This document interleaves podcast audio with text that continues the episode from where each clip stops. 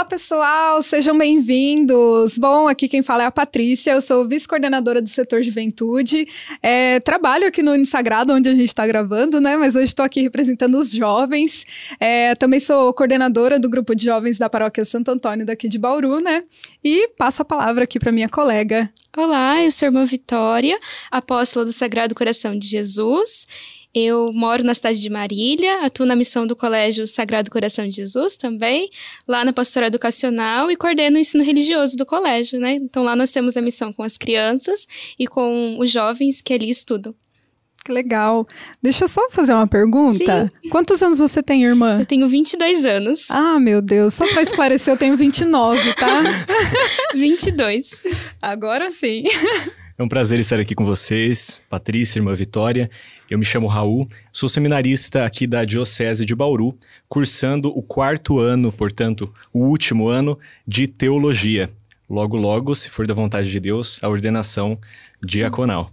Eu tenho vinte e cinco anos, entrei no seminário com dezessete, muito novinho, e é, passando, né, por essa caminhada vocacional na juventude, que inclusive é o tema que nós vamos trabalhar aqui hoje, numa conversa muito gostosa sobre esse documento, essa exortação apostólica do nosso querido Papa Francisco, a Christus Vivit. E um tema muito interessante para a gente começar já, né, a respeito disso, é que o ser jovem, e isso ele mesmo nos traz em, no, no escrito, mais do que uma idade é um estado do coração. O que, que a gente pode tirar disso, né? Muita gente que passou, né, já da, da fase da juventude, isso a gente falando fisiologicamente, né, o corpo, pode ter uma interpretação de que tudo o que é próprio da juventude lhe cabe, apesar da idade, né? Então, o primeiro ponto é isso, a gente pode achar que tudo cabe, já que é um estado de coração e não de idade, como o Papa Francisco nos diz. Só que eu acho que é preciso ter um pouco de cuidado em relação a isso. Por quê? Se a gente olhar para a própria imagem de Nosso Senhor, ele quis se fazer uma criança e, fazendo-se uma criança, quis passar também por todas as fases que são próprias da vida do homem. E com isso, ele nos mostra que também nós devemos passar por cada fase da nossa vida e aproveitá-la da melhor forma possível, né? E, às vezes, né, tudo que a gente, que a gente passa, né, a gente quer pular etapa. Então, por exemplo, uma criança, às vezes, a, a, os pais, e isso também tem que tomar cuidado, coloca um monte de, de maquiagem, um monte de roupa que não é própria daquela idade.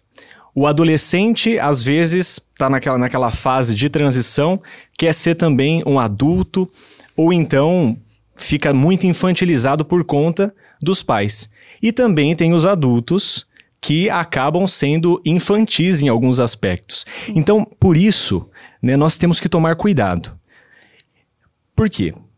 Para além disso, né, da, da questão do querer ser, existe uma limitação de cada pessoa na sua idade. Seja ela física, é, psíquica. Por exemplo, é, uma criança ela não consegue dissertar como um adolescente no ensino médio. Você não tem como pedir para uma criança fazer uma, uma dissertação que, que os adolescentes estudam para o Enem, por exemplo. Não dá, porque ela tem uma limitação. Da mesma forma, um idoso ele não consegue ter o ritmo atlético de um jovem atleta. Não dá. E também algumas infantilidades não convêm para alguns adultos e assim por diante, né? Então, por isso que se deve tomar cuidado. E é aí que entra a fala do Papa para a gente coroar esse aspecto que está sendo trabalhado. Olha só o que ele diz sobre essa juventude para todos. A verdadeira juventude é ter um coração capaz de amar. Pelo contrário, o que envelhece a alma é o que nos separa dos outros. Então, olha só, por que o cuidado com isso? Porque a gente não pode achar que por a juventude estar aí para todos e dever ser vivida para todos, a gente pode fazer tudo que, que é próprio dessa idade. Mas aqui ele coloca uma, uma situação é, delimitando o que seria então essa juventude para todos, que é o amor. O amor que brota do coração de Nosso Senhor. É engraçado também, Raul, te, te interrompendo um pouquinho, claro. que é, ele fala isso poucas vezes, mas ele fala de uma limitação da idade lá, que ele fala assim, ó, a juventude nós estamos considerando do dezesseis até os vinte e nove anos, né? Então, ele deixa esclarecido lá, ele fala, né? Ele fala, realmente, a gente pode viver a juventude é, dentro desse amor, né? Levando, então, esse amor, assim, é, mas ele também esclarece, né? Que existe essa limitação física, às vezes, né? Que, e aí, a gente vê isso, eu vejo isso que, claro, é, dentro do, dessa faixa etária que ele traz ali, é, existe, existe uma fase que esse jovem, é, dentro dessas fases, está vivendo aí, né? E aí, cada amor vem, vem de um jeito também aí, né? Eu vejo assim também, né? A, o jovem, quando ele tá começando, saiu do crisma, né? Com quinze anos, até os dezoito, às vezes ele tá muito dependente dos pais, né? Então, ele... É, vê a igreja de outra forma, ele vê, inclusive, o próprio amor de outra forma, do que é, depois quando a gente pega uma certa independência, vai para a faculdade, por exemplo, começa a trabalhar, né? E aí a gente começa a ressignificar algumas coisas, começa a perceber outros valores, olhar para a família, olhar é, para os amigos que a gente tem, né? E aí esse amor eu acho que vai se re- ressignificando também, né? Eu acho que a gente pode é, entrelaçar esses dois assuntos também, né? Claro, Claro, a juventude pode ser... Todo mundo pode se sentir jovem dentro desse amor, mas a, acredito que esse crescimento dentro da juventude, ela, ela, ele vai ressignificando o amor conforme ele vai é, tendo as, as suas experiências, né? E também trazendo ali a, a, a, os seus amigos, a sua família para perto, né? E olhando os âmbitos para onde ele está indo, quais a, ele tem que fazer muitas escolhas dentro da juventude, né? Dentro dessa fase da juventude. Então, acho que tudo isso também vai ressignificando Significando até chegar nesse amor que, que, que você está falando aí, né? Também acho que, que brota é. de Deus, exatamente. Sim. Então, e uma outra forma que a gente... Como que a gente pode ver isso, né? Eu fiquei pensando enquanto eu lia isso, que ele disse: a verdadeira juventude é ter um coração capaz de amar. Pelo contrário, o que envelhece a alma é o que nos separa dos outros. Então, olha só, o que, o que nos separa dos outros é aquilo que nos envelhece, não é o corpo. O corpo também envelhece, mas não é isso que ele está tratando aqui. Então, olha só, o jovem, ele é sinônimo de vida, não é? Nós aqui somos jovens. Então, geralmente, é tão gostoso quando a gente vê, né, aqueles pessoas mais idosas que nos encontram na igreja e falam assim: eu quero ficar perto de você porque daí eu me sinto jovem. Isso. Porque nós somos sinônimo de vida. E sendo sinônimo de vida, a vida... é sinônimo também de amor. Por que que a gente pode trazer como sinônimo de amor? Porque o próprio Senhor disse: eu sou o caminho, a verdade e a vida. E o Senhor também é amor. Então, é sinônimo, é a mesma pessoa. A mesma pessoa que é a vida é também o amor. E não é que a velhice seja algo ruim, a velhice material, né? Pelo contrário. A velhice, ela mostra, sim, as nossas limitações que virão com a idade. Só que uma coisa bonita também é que essa velhice, ela não vai ser eterna. E é por isso que nós, enquanto jovens, também somos, de uma certa forma, uma visão prefigurada daquilo que vai ser na eternidade, onde não vai haver mais dor, aquela, aquela dorzinha chata, né, aqui na, na, na, na coluna, aquilo que, que sempre os nossos avós, até os nossos pais se queixam, isso não vai mais acontecer. Então, é o vigor da juventude e a sua importância, né, por quê? É, a pessoa que já viveu bastante, ela, consequentemente, vai ter essas, essas limitações. Sim. E nós também, olhando para elas, né, temos que saber que nós também passaremos por isso. E quantas vezes a gente percebe que não existe um valor mais por essas pessoas mais idosas.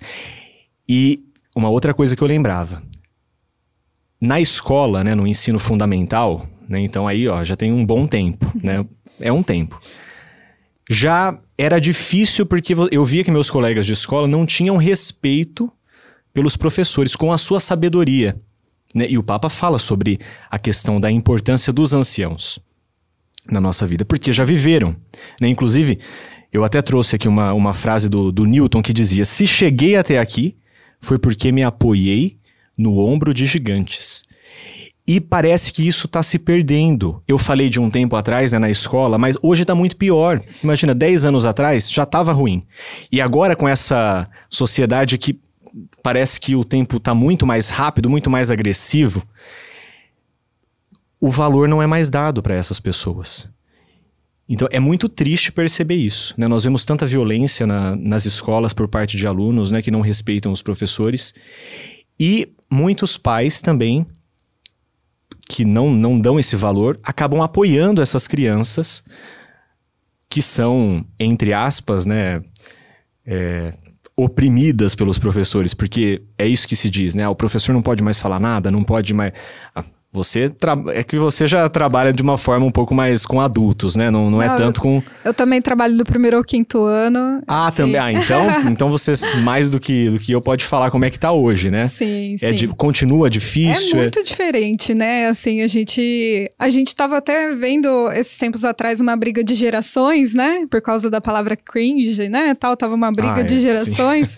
E aí, é, a gente vê que realmente, né? As crianças que estão chegando hoje, por exemplo, eu que pego o primeiro, o segundo ano, é, são filhos já da minha geração, às vezes, né? Então, é, você vê já uma outra criação, outros valores, eles nasceram com essa telinha no rosto, né? Então, essa, é, são, são outras prioridades, né? Agora, assim. Então, a gente realmente vê, assim, uma, é, uma diferença. Eu ainda estou num lugar, porque como eu trabalho num colégio é, do Instituto, né? Eu vejo que é, muito também se preocupa em trabalhar os outros valores lá dentro. Então, eu acho que eu já tenho uma opinião já que se enviesa um pouquinho ali, né? Por conta disso. Mas eu vejo realmente que existe essa, essa pressão, né, essa preocupação de proteger, né, essa geração de todas as formas, de todos Sim. os jeitos, assim, ah, vamos proteger, vamos dar o celular para ele ficar ali quietinho, para ele não se frustrar, para ele... Exatamente. É, né, então é uma coisa, assim, complicada também, né, e é, eu acho que a gente já,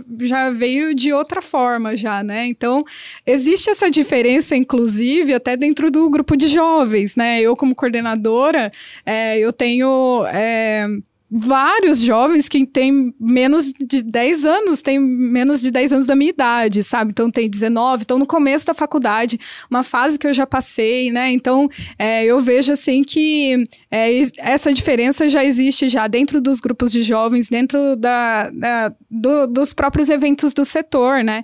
O setor, ele procura fazer vigílias, então, a gente quer, sim, a oração, que é uma coisa bem importante, que ele fala aqui, né? Como é importante pra gente, e como a gente vê agora, atualmente na pandemia, o quanto é importante essa oração, né? É, tem também a parte do esporte, né? Teve uma hora que ele falou como o jovem precisa dessa prática esportiva, né? Como é legal e tal. E, e o setor juventude tá ali para buscar também esse momento de prática. E ali faz, né? Agora um tempinho que não tem o, o torneio João Paulo segundo, mas é um, um torneio onde... Antes de cada jogo, a gente reza. E aí a gente faz é, as equipes que vão se enfrentar ali rezarem juntos, né? Então, já são valores diferentes já do que você vai ver num torneio é, comum, né? Que tem de futebol ou qualquer outro esporte aí, né? Então, são coisas ali que a gente vai tentando puxar, claro, para a nossa ideia também, né? Então, muito do que o Papa fala aqui, né? E, da, e das outras reflexões que tem é, do documento final aqui, são coisas que a gente já vai enxergando, às vezes, em algumas é, interações e, e algumas é, em algumas vivências nossas, né? A irmã, quando... A irmã teve, irmã, essas vivências dentro de grupo de jovens, Sim. assim, teve... Sim, então, é, mesmo na minha juventude, né, antes de entrar, eu entrei é, na vida religiosa muito cedo também. É. Um ano antes, eu tinha dezesseis anos, quando eu entrei, mas eu já participava, né, da, do grupo da, da paróquia, né, do grupo de jovens, e participava também como coroinha na época, e dos movimentos também que tinha retiro. Eu falo que era vinte e quatro horas na igreja no final de semana. Mas é bonito quando a gente reconhece o nosso espaço, né, dentro da, dentro da vida da comunidade. E é isso que vai nos fortalecendo. Eu acredito que o Papa também traz isso muito forte, né, na, na sua exortação, da importância do jovem encontrar o seu lugar dentro da comunidade, né? Mas eu acredito que é um caminho, um caminho recíproco, né? A comunidade se abrir para o jovem e o jovem se inserir na comunidade. Não basta só a comunidade querer abrir espaço para o jovem e o jovem não querer, né, se aproximar, né? E essa aproximação, ela só se dá mediante ao encontro com Cristo.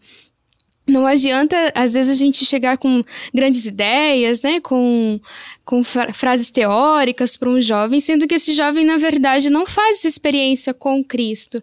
E eu vejo isso muito nítido, assim, na minha juventude, né, essa experiência com Cristo, que se faz presente nas pessoas, né, mesmo nos padres que me acompanharam na época, depois as irmãs, mas lá na minha cidade nem tinha irmãs na época, né, quando, é, quando eu comecei, né, assim, a participar da, da comunidade. Eu fui conhecer a vida religiosa depois, porque o meu primeiro vínculo mesmo foi ali, né, dentro da, da minha comunidade, da minha paróquia.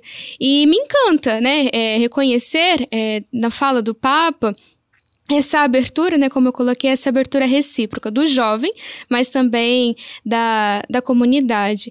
E como isso vai nos fortalecendo. Eu, eu sempre digo assim, é, A, a juventude, ela é um, um período de escolhas, né, de decisões, onde a gente passa por, por um processo de mudança também, tanto mudança física como mudança mental, como você falou lá atrás, né?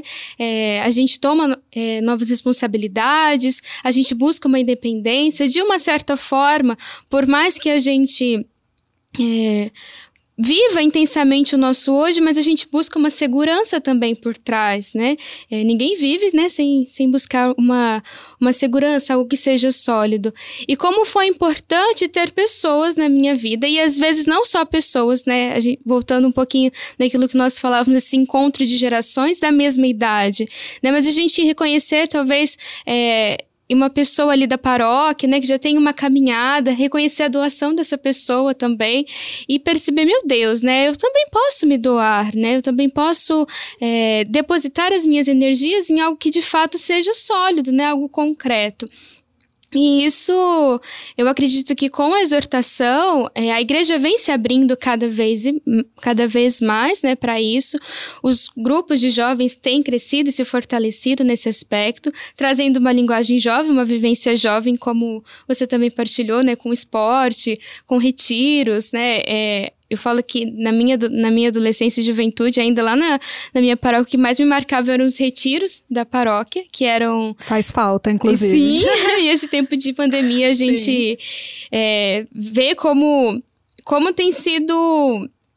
É difícil, né, mesmo lidar com tudo isso. Eu acompanho até hoje o grupo da, da minha paróquia e vejo também o esforço deles em atualizar, né, diante das circunstâncias da pandemia e do isolamento, as possibilidades de, de se reunir, seja virtualmente, através de um terço, é, pelo Google Meet ou pelas redes sociais, é... Como isso tem sido importante, isso vai fortalecendo enquanto grupo, mas vai fortalecendo principalmente a experiência individual e pessoal de cada jovem. Irmã, eu tenho uma, uma dúvida. Na verdade, não é uma dúvida, é mais uma curiosidade. Nós estávamos falando a respeito, né, um pouquinho atrás, sobre essa importância, né, que o Papa também traz dos anciãos. E nós sabemos que na vida religiosa existem é, anciãs, né, na, especificamente no caso das apóstolas, né, as adoradoras que sempre rezam por nós.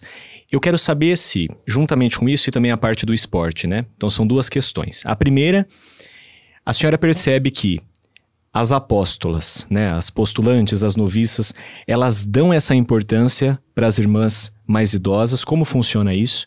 E na parte esportiva, eu queria que depois a senhora falasse um pouquinho como funciona isso no convento, né? Vocês têm alguém que, que passe exercícios? Vocês têm uma, uma vida é, esportiva, né? Porque estamos tratando de juventude, mas isso é um do, esse é um dos aspectos que os jovens fazem, né, a parte do esporte, mas que também, né, os idosos, os, os adultos, é uma, algo que faz parte da saúde e que não fica só na juventude. Então são essas duas curiosidades que eu teria. Ah, deixa eu mandar uma terceira curiosidade, irmã. Três curiosidades. É... Eu quero saber se a senhora também mexe nas redes sociais normal, assim, posta as coisas, porque assim, a gente tem aqui um influencer, eu não sei se você sabe, Raul é um influencer, certo? Então eu já queria deixar isso bem claro, gente, sigam o Raul nas redes sociais, certo? Então ele, te, ele tem um conteúdo católico muito legal, que está se desenvolvendo, né, Raul? É muito legal, assim, de ver o quanto está crescendo a abrangência disso. A irmã Giuliani também, uma apóstola que, né, é, o, o Raul já andou de patins aqui já com ela. Eu estou, patins, esper, é. estou esperando o meu convite para andar de patins aqui também, inclusive.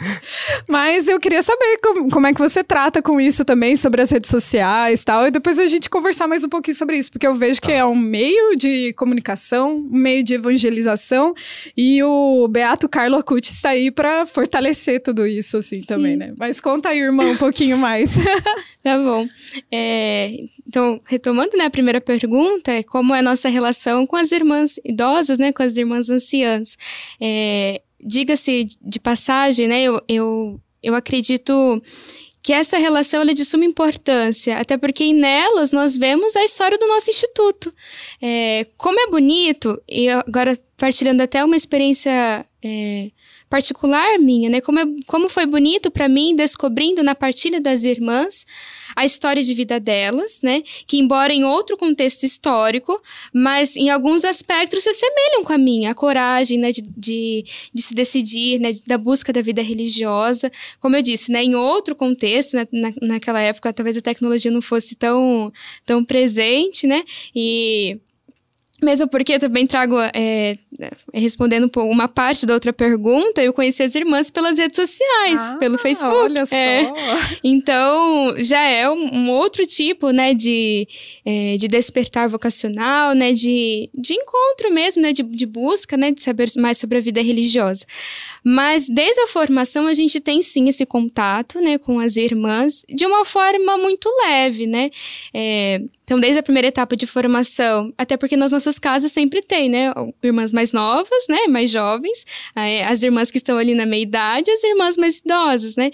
Então, como é bonito a gente também aprender com elas, né? É, coisas novas, né? Sejam coisas do dia a dia, e reconhecer também nelas uma coisa que é, me, me fascina, assim, a experiência de fé, né? A experiência de oração, é, de mortificação, de renúncia, é, ver nelas, né, todo esse exercício. Eu me lembro uma vez, uma irmã me disse assim, minha filha, eu busco até hoje, né, é, viver com fidelidade, né, viver com intensidade a minha vida. E ela já com os seus oitenta anos, né? E eu olhava assim e falava, meu Deus!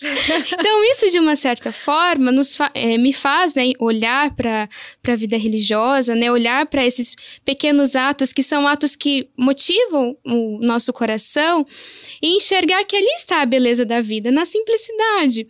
Então... É, é muito importante, né? Como eu falei, né? É de uma forma muito, muito leve esse contato, né? É claro que na, no, no tempo de formação a gente tem uma, um grupo de formação, normalmente de jovens, né? Mas a gente sempre tem esse contato. Em Marília, nós temos outra comunidade que é a Betânia, né? Lá ali, ali estão as nossas irmãs anciãs. Agora, na pandemia, a gente não tem é, muito acesso, né? Por conta de todos os cuidados que a gente sabe, sim, que os nossos avós também precisam, né? É... Mas mesmo antes, né, quando a gente estava ali no postulado, no viciado, como era importante ir até ali, né, partilhar, é, partilhar a vida com as irmãs, né, trocar experiências. A gente tinha alguns períodos também durante o ano onde nós passávamos um mês. E o ano passado eu fiz uma experiência muito bonita, é, em uma outra casa, né, onde ficam as nossas irmãs anciãs, nossas irmãs idosas em Águas da Prata.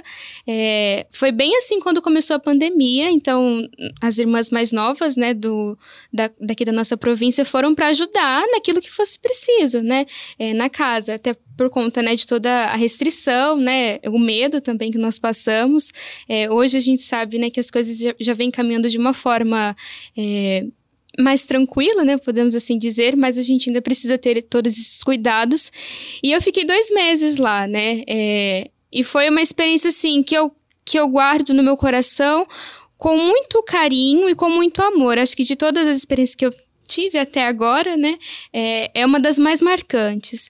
É, não marcante, assim, com coisas apoteóticas, com coisas grandes, mas reconhecer na simplicidade do dia a dia a doação dessas irmãs e reconhecer o que eu poderia doar, né, também ali é, no serviço. E doar, às vezes, a gente acha que doar seja um trabalho físico, mas às vezes doar um sorriso, é, doar uma atenção, né, doar os nossos ouvidos para escutar, as nossas mãos para ajudar.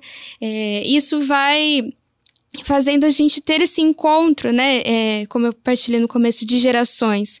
E na minha comunidade também, né, nós temos também lá é, irmãs idosas, quanto eu tenho a aprender com elas, e quanto elas também, né, se dispõem a aprender, muitas das vezes, conosco, né.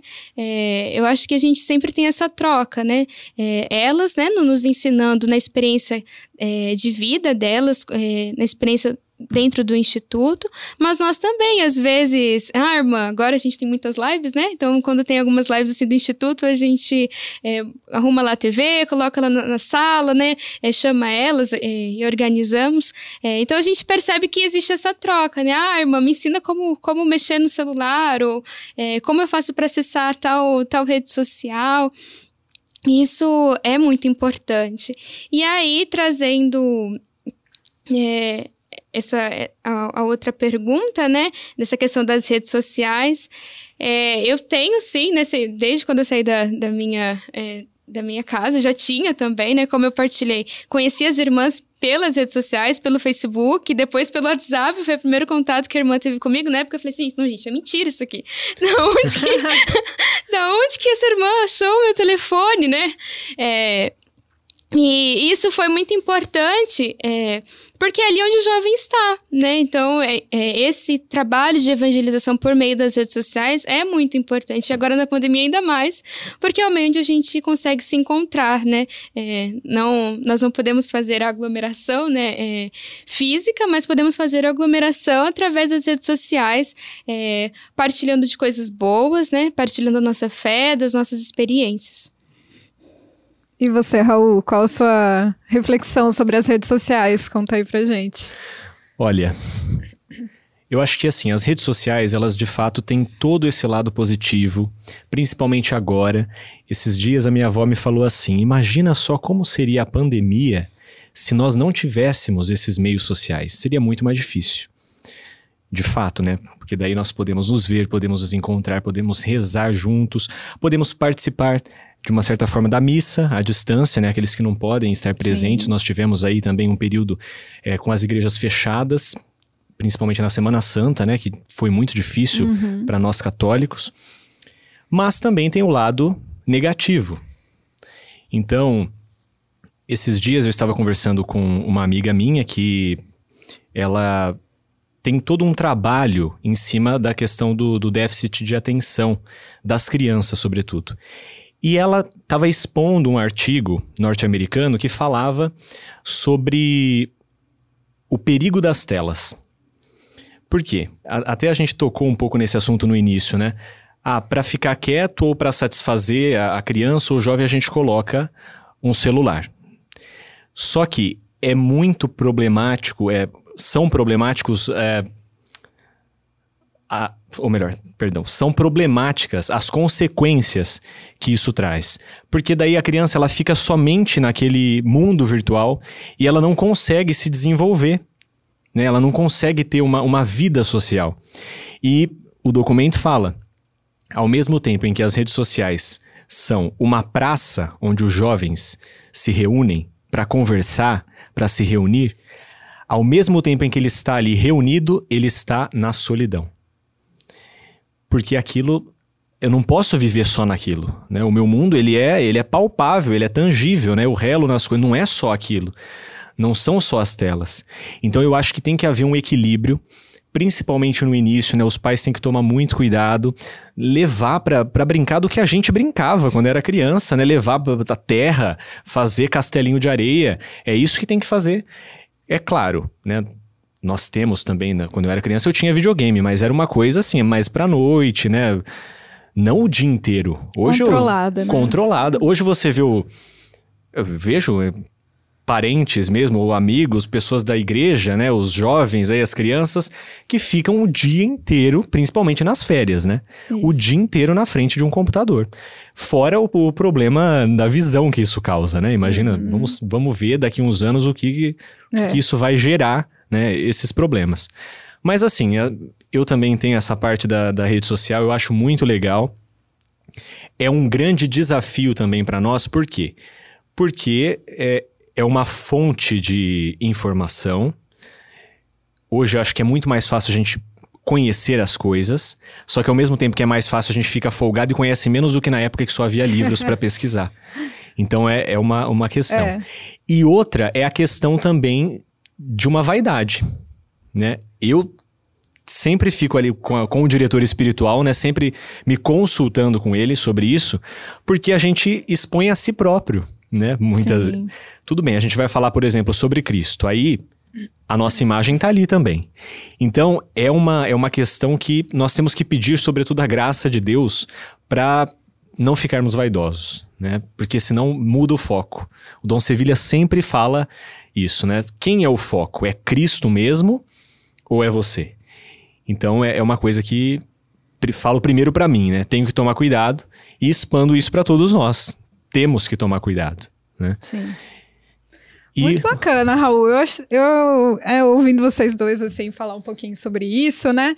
Ah, eu concordo plenamente, acho que deve haver um equilíbrio e acredito que nós sejamos uma geração aí que é, vem para começar a se questionar disso. Eu trabalho com robótica, eu trabalho dentro da área da tecnologia e já fui convidada já para falar algumas vezes com, com as crianças sobre isso. Quando a gente, quando começou a televisão, por exemplo, né, é, passava-se propaganda de qualquer coisa, certo? E aí começou a se ter, então, algumas limitações ali, né? Então, olha, agora nós temos... É, É um certo, um certo limite, um certo filtro, não vai passar propaganda de, de todas as coisas em todos os horários, bebida, tal, essas coisas, e foram se restringindo algumas coisas, é, porque foi vendo, né, o tanto de informação e o tanto de, de coisas que não são boas para se mostrar em, em tais horários, enfim. É, em, acredito que agora com o celular seja um pouco isso também, né, com as tecnologias em geral, né, o celular, o computador, o videogame, né, É, esteja chegando nesse nível já. Realmente tem estudos falando que até os dois anos não é para a criança ter acesso a, a uma tela tão pequena próxima ao seu rosto, assim, né? Tem algumas coisas que, que precisam é, ser disseminadas e, e chegarem a, a, conhecimento, ao, né? ao conhecimento de todos, realmente, assim. É, e agora que no, nós temos essa tela, o que nós podemos fazer com ela, né? Então, qual é a nossa liberdade e até que ponto isso não, não, não fica um negócio extremo, né? Então, o quanto eu posso usar disso, é, conhecendo um pouco da história, por exemplo, do Carlo Acutis, né? Ele soube um exemplo muito bom do, do, que, do que traz ali, né? Sobre o, o site que ele tentou, que ele estava, né? Alimentando com a, as histórias dos milagres, né? Isso. Então, é, isso já foi uma coisa onde ele estava no início da internet, né? Ele nem conheceu a internet na, na velocidade que está hoje, assim, né? Então, eu vejo que, sim, existem as coisas boas também, né? E a gente pode chegar até... um instituto, a gente pode chegar até bons exemplos, né, dentro disso, mas eu também vejo que agora tá tudo um pouco meio nichado, assim, né, tá todo mundo dentro de nichos. Então, ah, se eu gosto só de videogame, tudo à minha volta fala sobre videogame, então as minhas redes, so- as minhas redes sociais só vão falar de vi- videogame. E aí, nós jovens precisamos, dentro da nossa idade, e acredito que vocês... É, também é, podem pensar dentro dessa experiência, dentro com dezesseis, dezessete anos, eu não vou pensar assim, ah, eu tenho que estourar minha bolha e tenho que ver outras coisas, né, tal. Então, é uma coisa que às vezes a gente tem que atentar, uma coisa óbvia para alguém que não vai se questionar disso aquela hora, né. Então, olha, como que você vai furar sua bolha? Ah, segue alguém que fala sobre outros assuntos. Por exemplo, eu sigo o Raul, sigo a Irmã Giuliani, sigo a Larissa Garbiati, é, sigo alguns influencers que falam sobre é, assuntos católicos dentro da minha vivência. Então, a hora que eu pego meu celular, não vai aparecer lá só ah, basquete, só esporte, que é um negócio que eu gosto de assistir. Mas vai aparecer ali algumas coisas e falo, nossa, puxa vida, hoje é dia de tal santo. É um, é um modo da gente é, catequizar de forma digital também, vocês concordam comigo? Que... Sim. E Sim. aí eu vejo que é, nós jovens podemos fazer isso com um clique, né? Que muitas vezes não é feito porque às vezes não quer se expor, não quer, não quer colocar alguma coisa ali. Ah, não, não é todo mundo sabe que eu vou na igreja, não é todo mundo sabe que eu sou coroinha, sabe? Ah, eu tenho os meus amigos da igreja, eu tenho os meus amigos da escola. Já ouvi muito isso dentro da, dessa é, etapa, dentro da juventude, né? Eu também me afastei um tempo dentro... É, me afastei no sentido assim, eu só ia lá pra cantar, sabe? Eu tava lá participando porque eu tava cantando. E depois, né, com a idade, conforme a gente vai ficando mais velho, vai é, vendo os valores e as coisas, a gente vai, então, é, cri, é, renovando e reforçando esses vínculos que ficaram, né? É, você ir no grupo de jovens, você ir no retiro e você convidar as pessoas para ir a um retiro, ir ao grupo de jovens, ir cantar, né? Ir ao coral, você, ir participar do coroinha, como a irmã falou. É, são coisas, são vínculos que te fazem persistir, acredito, dentro dessas fases que, que a gente passa, né? Dos dezesseis aos vinte e nove anos, né?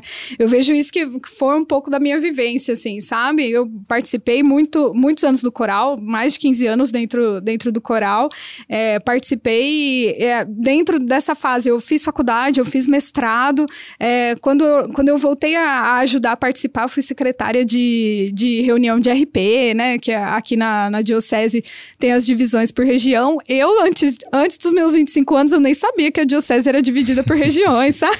Era um negócio assim, meu Deus, verdade, que existe toda essa organização por trás, gente? Então, ninguém assim, nunca me contou. É, ninguém nunca me contou. Verdade que tem uma exortação apostólica onde o Papa escreve uma catequese incrível, falando mensagens super bacanas para os jovens. Porque tem coisa aqui que ele fala para o jovem, né?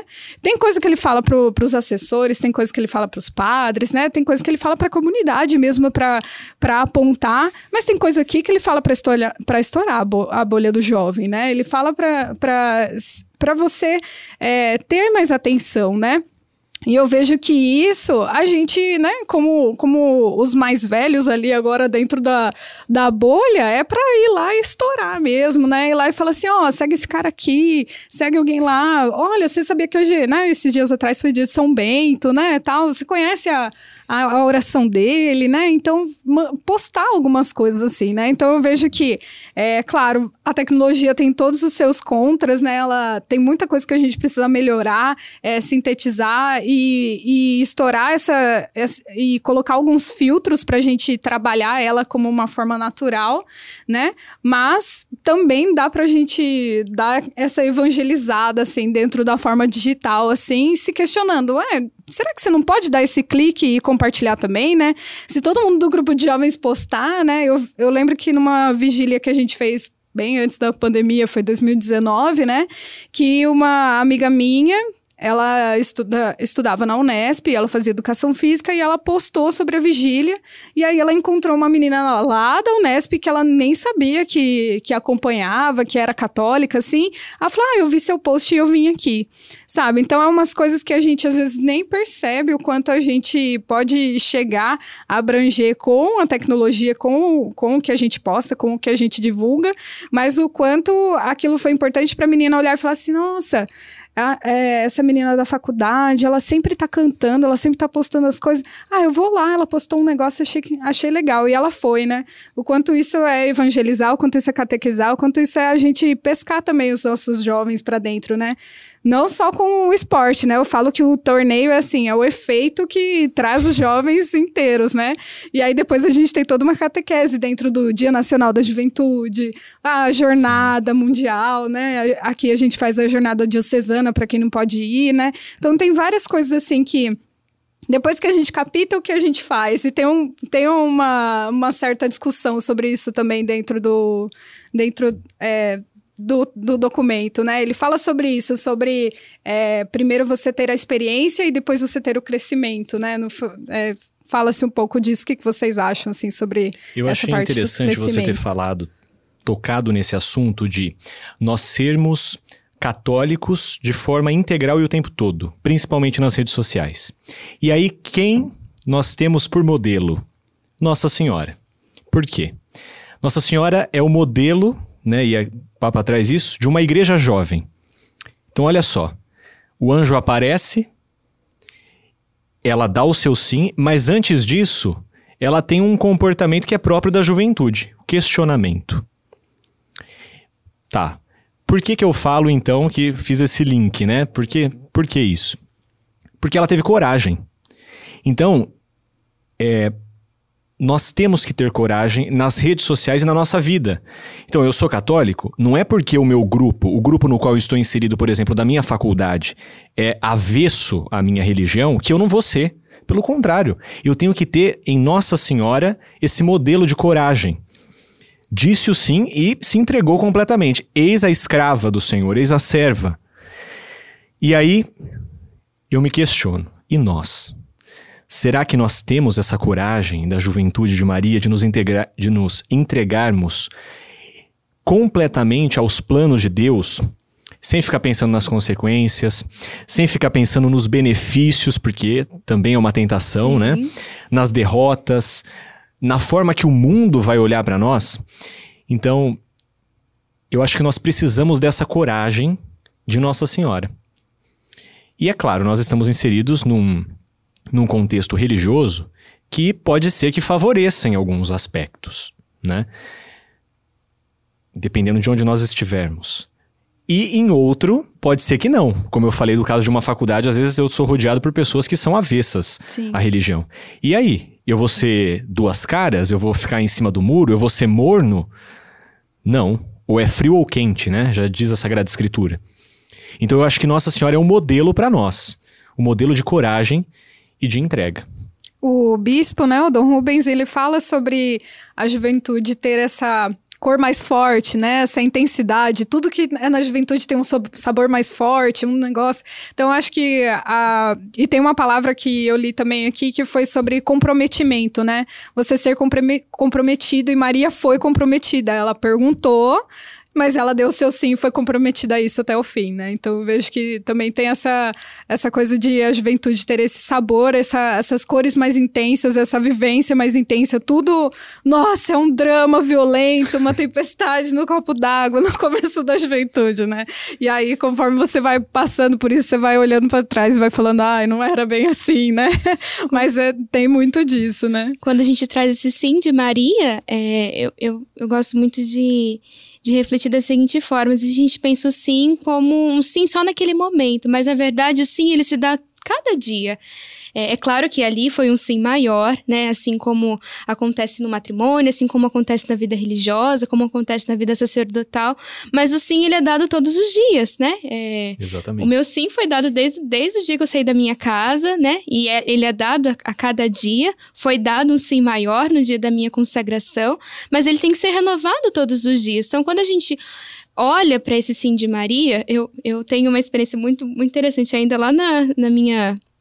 na minha cidade, ainda quando, antes de entrar é, para a formação da vida religiosa, quando Nossa Senhora questiona o anjo, né? Mas como que vai ser isso, né? E aí eu lembro que, né, lendo o Evangelho, né, e rezando, eu falei, nossa, Nossa Senhora me consola. Porque às vezes a gente tem muito esse medo, né? Como é que vai ser depois? Porque é, para o jovem é difícil ele se projetar daqui dez, vinte anos. A gente uhum. não, tem, não, não tem essa dimensão, né? O que talvez para um adulto seja mais fácil, né?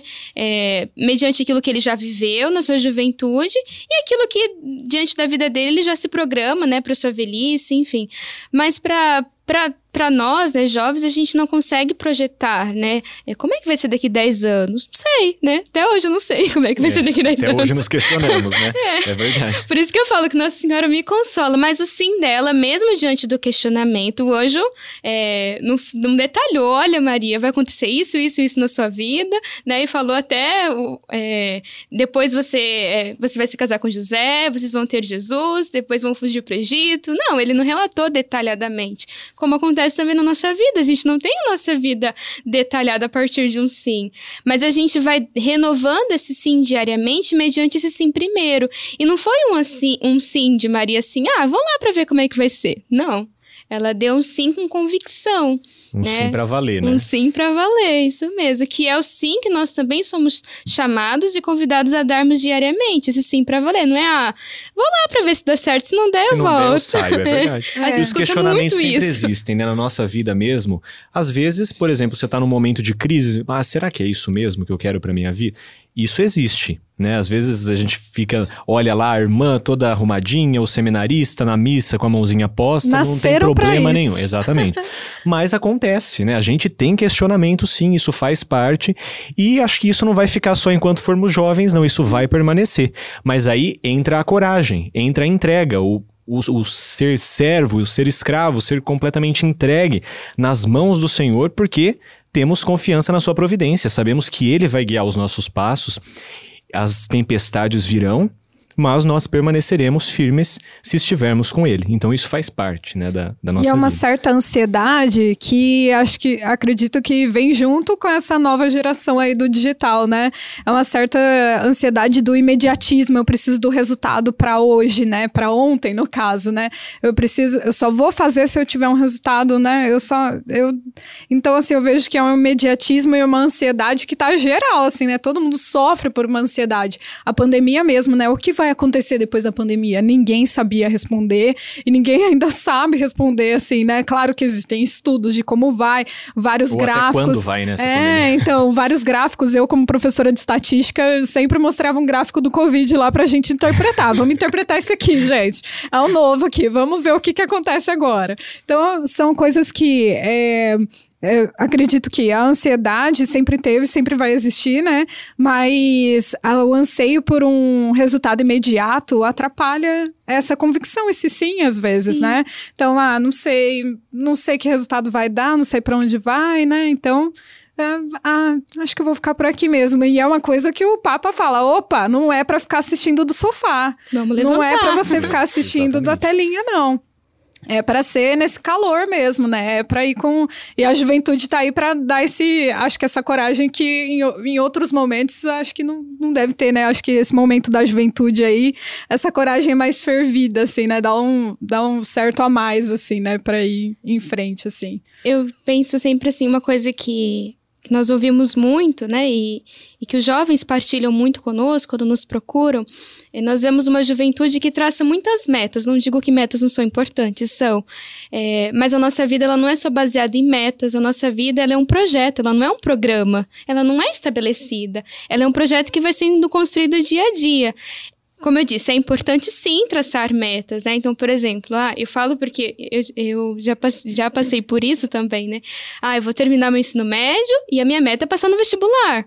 Terminar minha faculdade, depois para o mestrado, doutorado, enfim, conseguir um emprego, onde muitas vezes é, esse, essa conquista do emprego, é, às vezes não vem de fato uma... Um, Um movimento interior, né, de doação, mas às vezes um interesse até pelo próprio dinheiro, que eu, quanto eu vou ganhar, ter uma estabilidade na minha vida.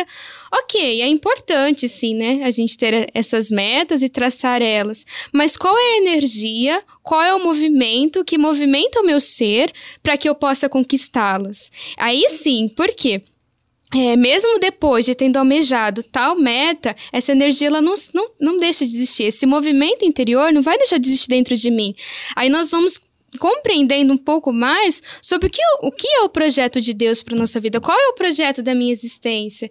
Isso quem partilhou uma vez comigo foi um, um padre, nem sei se ele lembra, talvez, né, que ele é, partilhou isso comigo, e isso eu guardo até hoje comigo. A minha vida não é um programa, né, onde eu, hoje eu vou fazer isso, isso, aquilo, aquilo outro. Não, as coisas elas vão sucedendo, às vezes até com situações que eu não, não, não, não tenho controle, como, por exemplo, a gente trouxe uma que é a pandemia. A gente não tem controle, aconteceu, acontece, né? Nós estamos vivendo. E tantas outras, né? Eu trouxe a pandemia porque foi uma coisa que nós, é, nós estamos vivendo e que nós partilhamos. É, mas é, é importante a gente reconhecer. Eu tenho sim uma meta, mas qual é a energia? Qual é o amor? Qual é o fervor? Qual é a intensidade que existe no meu ser para chegar até ela? Porque se a gente conseguir, de fato, compreender qual é esse movimento interior que existe dentro do ser de cada um de nós, né, como projeto de Deus, como sonho de Deus para nós, mesmo na nossa velhice, esse desejo, essa busca, essa conquista, ela não deixa de existir no nosso coração. Ela vai estar ali. Mesmo depois de tendo almejado aquilo que nós, que, que nós bus- buscamos, mas a energia, ela não se esgota, ela está ali dentro, né? Então, não basta só pensar, eu tenho que chegar até ali, né? Tá em tal ponto. Mas qual é a energia, qual é o caminho? Autoconhecimento, né? Sim. Também, né, irmã? Eu vejo que é um pouco isso também. É você se conhecer para saber para para qual caminho você vai seguir, né? Eu acho que algumas coisas também são assim, né? É, quais são os meus pontos fortes? Quais são os meus pontos fracos? A gente, quando é adolescente, a gente, ah, qual será meu ponto forte? Eu, quando tinha dezessete anos, meu ponto forte era fazer conta. Por isso que eu fui para matemática, gente. Então, é você ir se autoconhecendo, você... E acredito que um pouco... Eu ouvi outro dia na televisão, a minha mãe estava assistindo a Canção Nova e eu no outro quarto ouvindo também, né? Fazendo as minhas coisas, mas ouvindo também. E um padre falando assim, Jesus ficou até os trinta anos dentro da casa dos pais, é, para depois sair, né? Para a evangelização dele, para o destino dele, né? E aí... É, dentro desses trinta anos, ele viveu em família, ele teve o exemplo de Maria, ele teve o exemplo de José, ele aprendeu a ser carpinteiro, o filho do carpinteiro, né? Ele aprendeu a função do pai. Então, é uma coisa que, né? Ali dentro da família, ele também teve o, é, o conhecimento, ele também conheceu ali algumas coisas, ele teve o seu autoconhecimento, ele estudou, teve a, as passagens, né? Que ele fala das, da passagem quando ele, jovem, se perde ali, né? Da família e tal, e ele estava falando, quer dizer, da onde surgiu tudo aquilo que ele estava falando, aquele conhecimento ali? Ué, ele tava, ele vive, viveu ali dentro da aquele tempo em família, né? Então, muito provavelmente dali que sali, saiu ah, aquele conhecimento também, né? Aquela, aquela partilha, todo aquele conhecimento. Então, eu vejo que muito é, dentro desse tempo do, do jovem, esse auto se conhecer também é conhecer aquilo que está à sua volta, é, pegar aquilo de bom que está à sua volta, buscar aquilo é, e buscar ser melhor dentro do, do seu ambiente também, né? Então, É, você é, buscar... Ah, eu, eu sei cantar. Entrei lá no coral, descobri que eu, que eu tô, tô afinadinha ali junto com o pessoal. Vou ajudar o pessoal ali a cantar. Mas beleza, fiquei ali. quinze anos fiquei ali, gente. Agora que a pandemia que parou. Mas eu... Ah, beleza, eu sei cantar também, legal. Vou fazer isso da minha vida? Ah, não. Da minha vida não vai rolar. Não vou ser cantora, não. Mas, ah, quais outros pontos fortes eu tenho? Então, foram, foram algumas coisas que a gente foi aprendendo durante ali a, a adolescência, né? Esse começo da juventude aí. E foi, então, desenvolvendo ali, né? Esse autoconhecimento que eu vejo, assim, é um, é um pouco disso, assim, né? Você se autoconhecer para seguir em frente, assim. E uma outra coisa que... Ah, sobre se, se interrogar com isso, né? Vocês é, tiveram, já entrando um pouquinho nessa, nesse discernimento vocacional, queria ouvir agora de vocês essa... Se, se interrogar, assim, vocês se interrogaram ou, como eu já falei aqui, vocês nasceram já pensando, não, vou ser padre, vou ser irmã, apóstola, como, como foi isso para vocês, assim, esse discernimento, assim? Olha, na verdade, não foi desde criança, né? Muitos desde criança já brincavam de celebrar missa, tal, para mim não, eu não gostava de ir à igreja, eu ia porque era obrigado. É, principalmente acordar cedo no domingo para ir à catequese, para mim era muito chato, então isso já não colaborava comigo. E eu não gostava de ficar lá na igreja mesmo, né?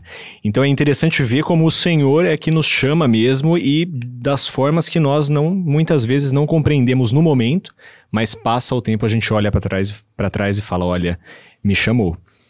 Então foi mais na, na, no período ali da, da adolescência que eu me voltei para a igreja, e aí o que me ajudou também foram as redes sociais, algumas páginas católicas que eu seguia, aquilo foi me dando, go- me foi fazendo criar gosto pela igreja, pelas coisas da igreja, principalmente pela parte de liturgia. Então, tudo isso, os símbolos, a, a, inclusive é, os vídeos que eu faço hoje, É, giram em torno disso, né? De, principalmente de curiosidade sobre os nossos símbolos, sobre o que significa isso e aquilo, por que que a gente celebra dessa forma, o que que isso quer dizer.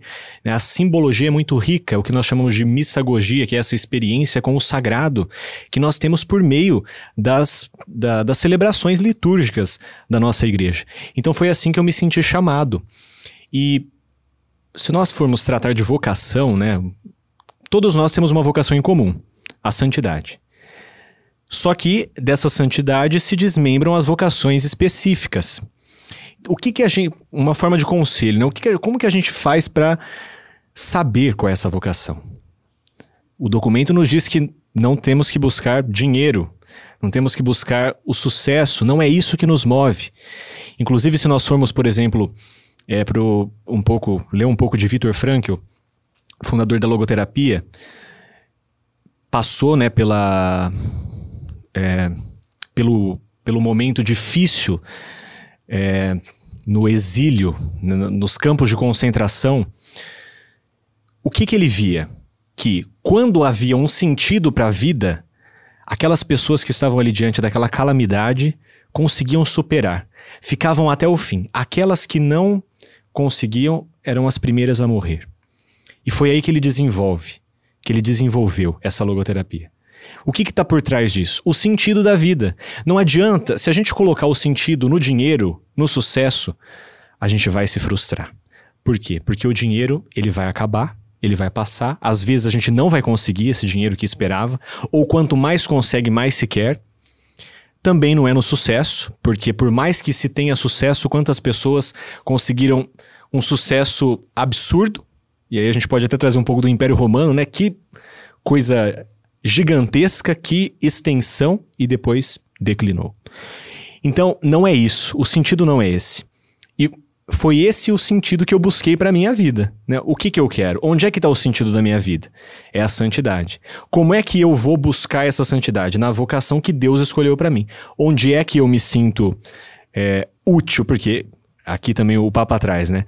É a utilidade para a igreja e para o mundo, porque nós estamos aqui para ser útil para os outros, né? Eu não posso ficar fechado para mim mesmo. Como é que eu vou ser padre, por exemplo, para mim mesmo? Não existe isso. Não existe um padre para si próprio. É para o outro. O amor, ele não fica fechado em si, ele se entrega. Assim aconteceu com Cristo. Não ficou somente, poderia ter ficado somente no céu, mas quis se esvaziar de si mesmo, se entregar, fazer-se homem para fazer-se homem para nos salvar. E esse é o exemplo para nós. Ele é o exemplo do homem perfeito. Exemplo para nós, para sermos também perfeitos. E ele mesmo cobra isso de nós, não é mesmo? Sede perfeitos como o vosso Pai que está nos céus é perfeito. Então, a vocação, ela tem que ser buscada dessa forma, né? A vocação, primeira, a santidade que está em Deus. O resto, será que eu estou colaborando com essa vocação primeira, né? É como se fosse uma, uma hierarquia. A primeira é a santidade, as outras têm que estar ligadas com essa aqui. Se o lugar que eu escolho para trabalhar, por exemplo, vai me fazer não estar em concordância com a, minha sant... com a santidade que Deus quer de mim, eu estou no lugar errado. Muito bem.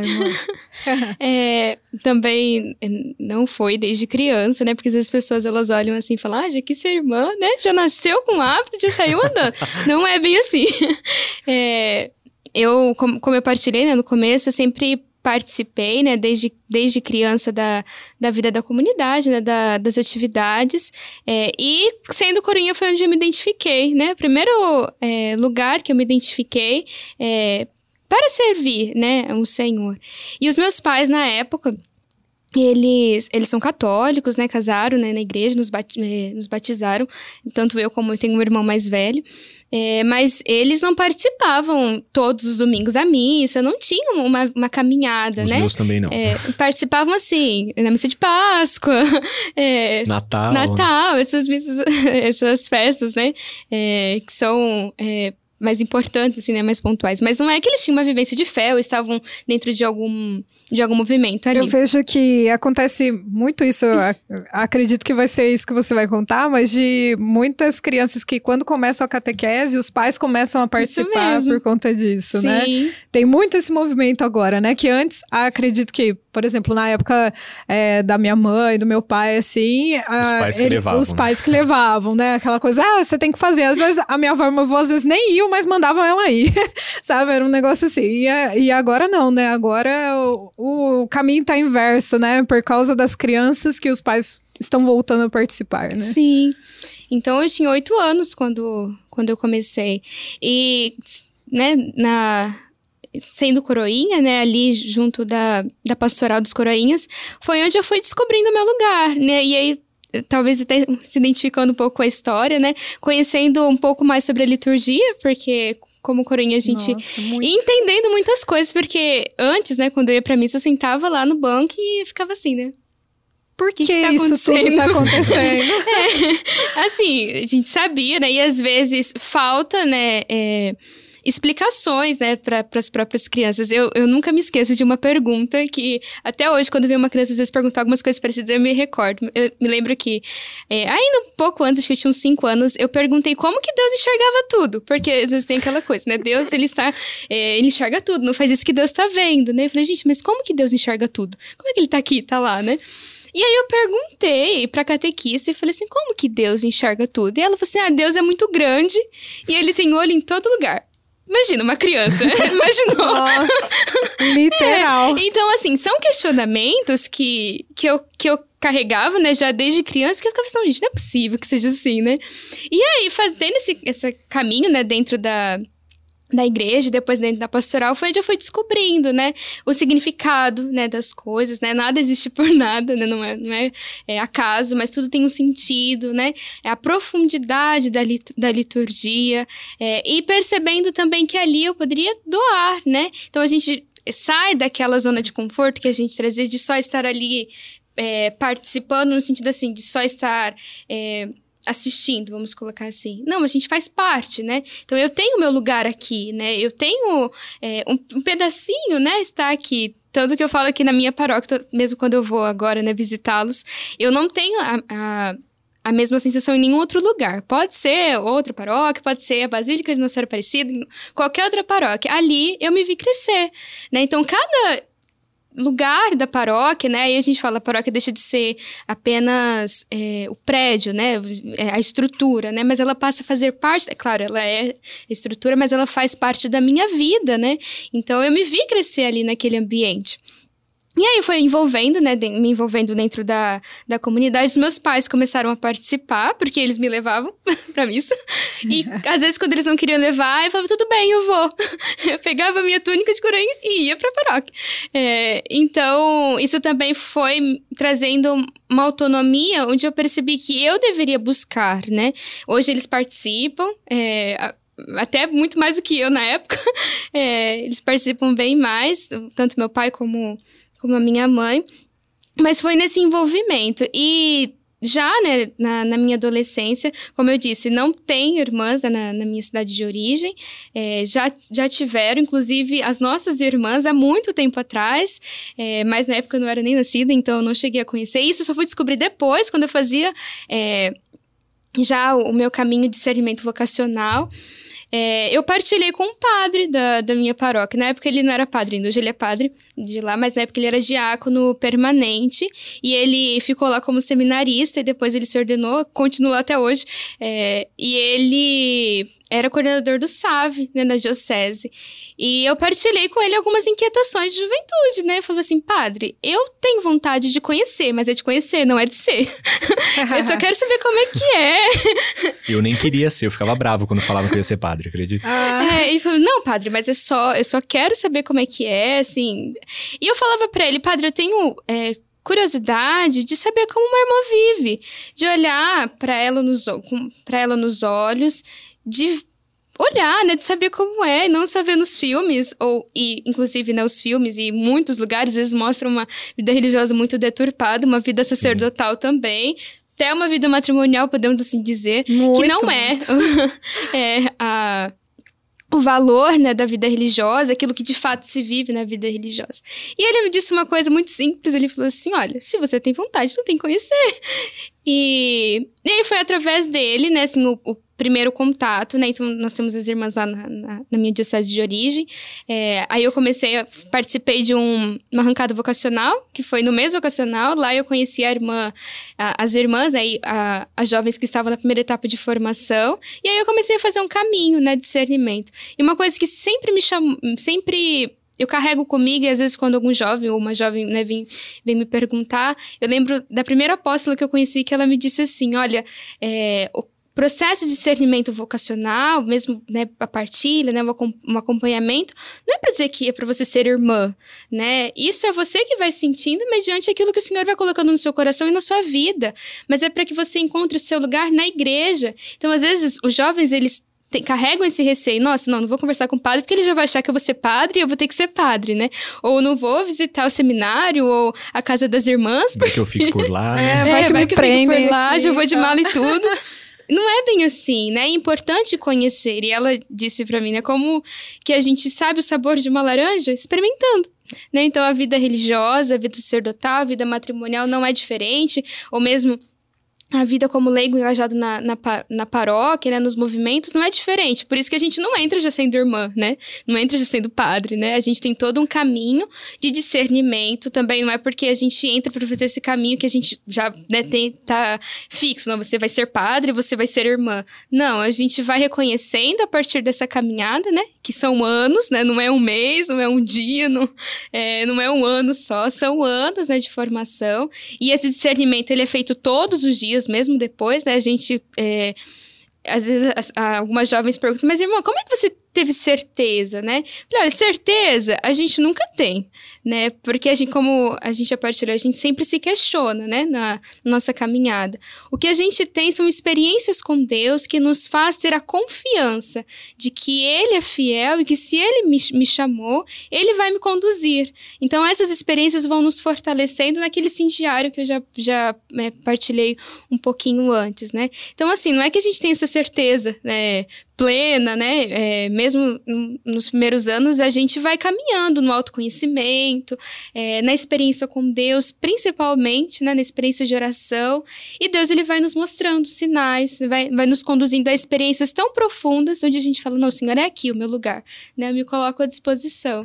E isso, como eu falei, né? Não quer dizer que a gente sabe o que vai acontecer é, daqui dez anos, né? Hoje, o Senhor me chama, né? A, a servir lá em Marília. Eu não sei daqui dez anos, onde que ele vai me chamar, né? Porque os nossos caminhos não nos pertencem mais, né? Mas pertence à providência de Deus e aquilo que Ele vai nos, nos conduzindo. E a gente vai se entregando, né? Na confiança, sabendo tantos momentos que Deus, Ele foi se mostrando, né? Fiel, né? Não, não digo que não existem momentos de dificuldade, existem sim.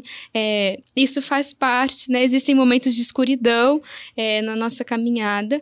E por isso é importante termos pessoas que nos ajudem, não que nos mostrem o caminho. E isso o Papa, ele traz muito, acho muito interessante, na própria escrita dele, né, como ele vai trazendo o conteúdo do, da exortação. Ele não traz respostas prontas, mas ele vai questionando o próprio jovem, né? E é nessa busca que a gente vai reconhecendo que a resposta só está em Deus. E muitas das vezes a resposta está lá no dentro do nosso, do profundo do nosso ser, e Deus, ele vai revelando, né, ao nosso coração. E a gente vai se dispondo, né, vai se lançando à, à vontade dele. Eu vou, então, concluir a minha parte em três Isso. pontos que eu acho que, que são interessantes, importantes para nós, que o Papa deixa bem claro. Então, o primeiro ponto que nós temos que ter sempre em vista é aquilo que nós já falamos.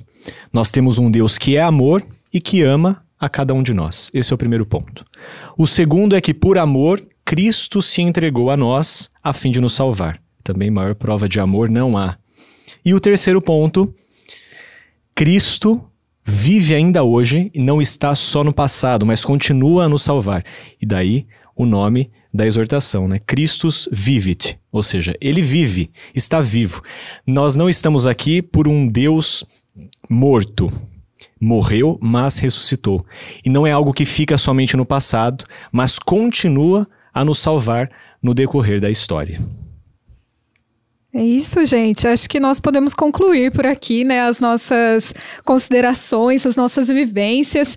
É, o pessoal, como a gente disse, está todo mundo disponível nas redes sociais, né? E fico muito feliz em concluir aqui a nossa discussão. E muito obrigada. Até a próxima, então. Eu que agradeço. Então. Obrigada. Até a próxima. Obrigado, irmã. Um prazer. Obrigado, Patrícia. Prazer foi meu.